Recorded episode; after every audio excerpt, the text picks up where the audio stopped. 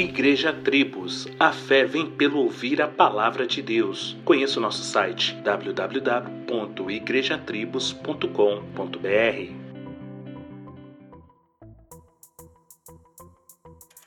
Eis que venho sem demora. Apocalipse 22, 7. Maria e os discípulos viram Jesus sendo crucificado, morto e colocado numa tumba.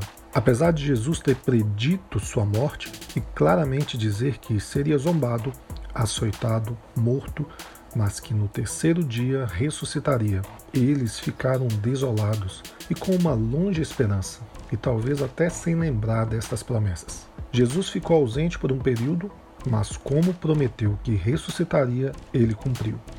Ele é fiel para cumprir todas as suas promessas. E ele nos prometeu que voltaria e viria sem demora. Nesta vida, podemos até viver momentos em que nos sentimos longe de Deus, o que é péssimo, mas isso não significa que perdemos também a bendita esperança da sua vinda. Charles Spurgeon diz: Ele nos deixa até certo ponto, apenas até certo ponto.